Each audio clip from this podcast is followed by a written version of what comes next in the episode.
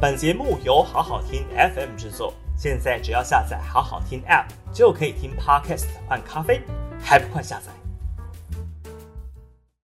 好好听 FM 的朋友，大家好，我是平秀玲。八月五号的今日评评理哦，继续来谈裴洛西走后，中国解放军针对台湾周边的这个围岛演习啊，那今天中午正式展开。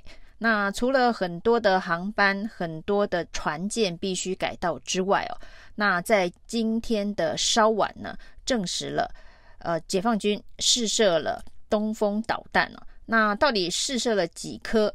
那央视的报道是有十六颗哦，那台湾的国防部说有十一颗，那日本的防务省呢，说他们监测到的是九颗。那当然呢，这个大家所监测的时间区段不一样。那台湾的时间比日本的时间要长，所以台湾的时间是十一颗，是从下午的一点钟开始。那日本的九颗的这一个东风的导弹的监测呢，是从三点到四点之间呢。那这九颗导弹，日本还公布了详细的这一个轨迹图哦。那证实了其中呢有四颗四枚呢是飞越了台湾的上空，飞越台湾的上空。那至于这个上空是不是领空的范围，还要看高度哦。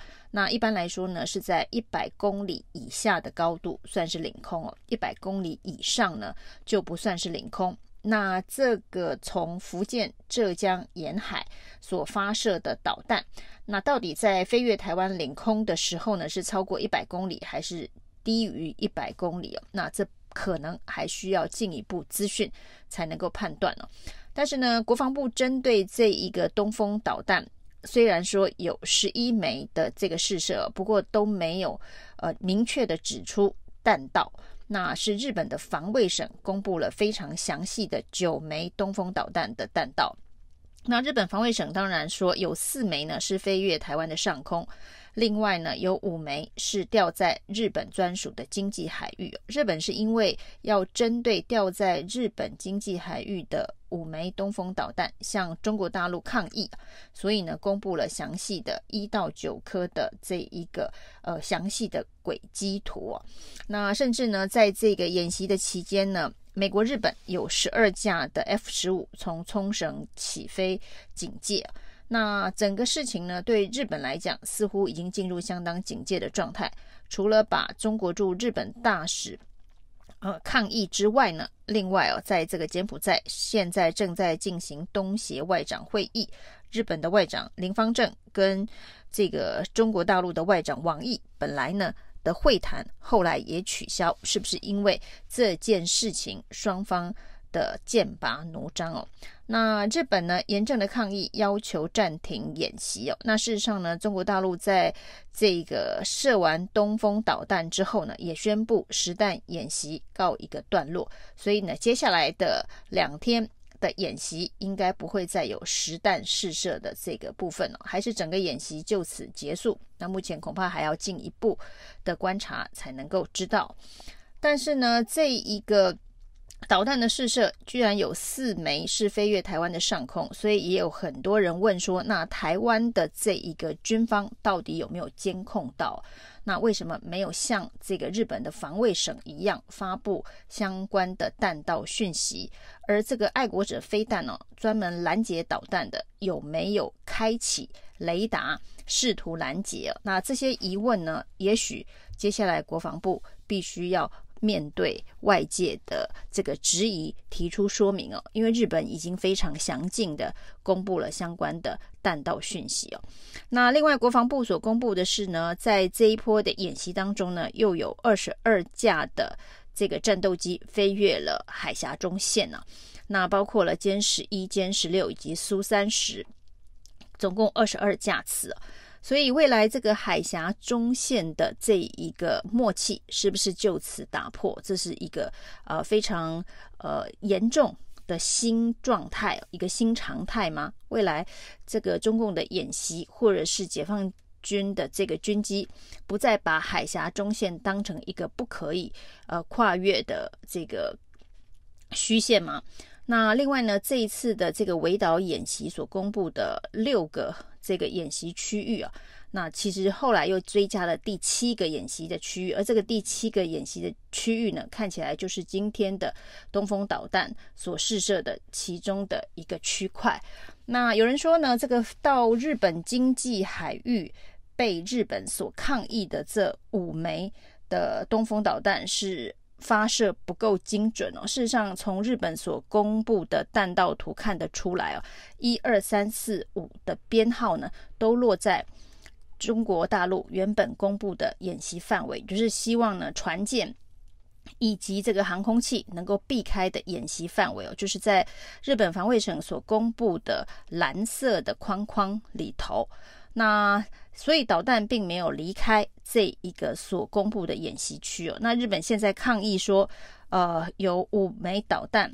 到了日本的经济海域哦。事实上，如果说呢，这一个呃，中国大陆在公布这样子的一个演习区域的时候，日本就认为这个演习的区域是自己的经济海域，当时就应该要提出抗议谴责。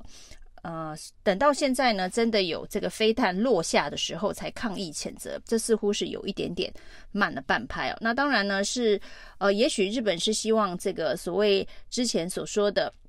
台湾有事，日本有事呢，呃，能够出一点力啊，所以呢，在导弹已经发射之后呢，说这个是呃日本的经济海域，希望中国大陆能够暂停演习啊。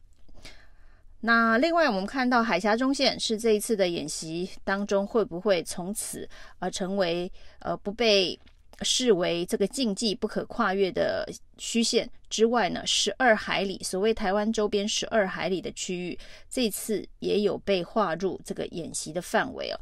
台湾的这个领海被划入演习的范围，那日本的这个经济海域也被划入这个演习的范围哦。那在事前呢，台湾没抗议啊，日本也没吭声啊。那另外就是有关于西南空域，这一次呢也被划入演习的范围哦。那这个就是所谓的 ADIZ，呃，共机扰台常常会来的区域，这次也是一个演习范围。所以呢，整个中国大陆对于在台海周边的相关的演习势力范围的划定哦，是不是重新呃采用了一个新的战略清晰？取代过去的这个战略模糊，包括海峡中线的这个模糊，呃，都不存在哦。那看起来呢，这个日本除了在东风导弹已经呃试射之后呢，以及调入经济海域为由提出抗议之外哦，之前呃并没有对于这一场演习有太多的反制啊。那美国的雷根号更是在这个裴洛西离开台湾之后呢，他随即也离开了相关的演习区域。那这一次在这个演习实弹试射的时候呢，虽然美日有十二架的 F 十五从冲绳起飞，那还有电侦机在附近监控，但是都没有进一步呢，呃，比较积极的这个遏制的行动。所以呢，在这个飞弹。确定飞越台湾领空之后呢，蔡英文总统呢紧急录制影片呢，希望呃国际社会能够一起谴责这个军演呢，因为这也是在国际航道上面的一个危险的飞弹的射击哦。但是呢，仍然是以呼吁的方法要求理性自制哦。那除了这些口头的呼吁哦。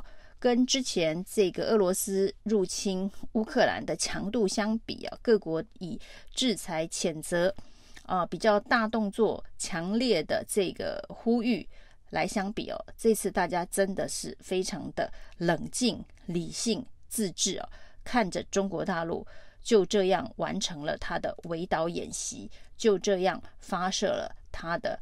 九颗或者是十六颗的这个东风的导弹。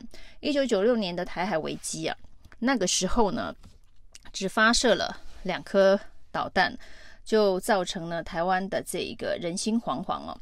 那甚至都觉得已经到了战争边缘。那这一次呢，呃，试射了这么多东风导弹，但是在台湾似乎大家马照跑，舞照跳。今天还是情人节啊。呃，大家还是在呃过着歌舞升平的情人节，但这会不会是第四次的台海危机哦？那演习在这么短的时间之内宣布结束，也让大家很错愕。但是在演习之后，还会有什么样子的事情，让这个八月三号的台海危机，那可能会继续的延续？后续不可能不只是军事行动哦，后面还有政治、经济相关的这个行动。那除了这一个有惊无险飞越台湾上空的四枚东风导弹之外呢，接下来还会面对哪些兵临城下、战争边缘的压力测试哦？这是现在一个新的台海架构可能会发生的事情哦。但是可以看得出来哦，所谓的美日安保，或者是这个台湾有事、日本有事。美国有事，目前看起来呢，美日并没有积极的认为台湾的事是他们的事哦。如果是这样子的话呢，所谓的自主应变、自立自强这样子的一个内部的凝聚，跟所谓的抗中的这一个决心，恐怕得要靠呃自己，而不是把这个导弹飞越台北当成是情人节的烟火一般看待。以上是今天的评评理，谢谢收听。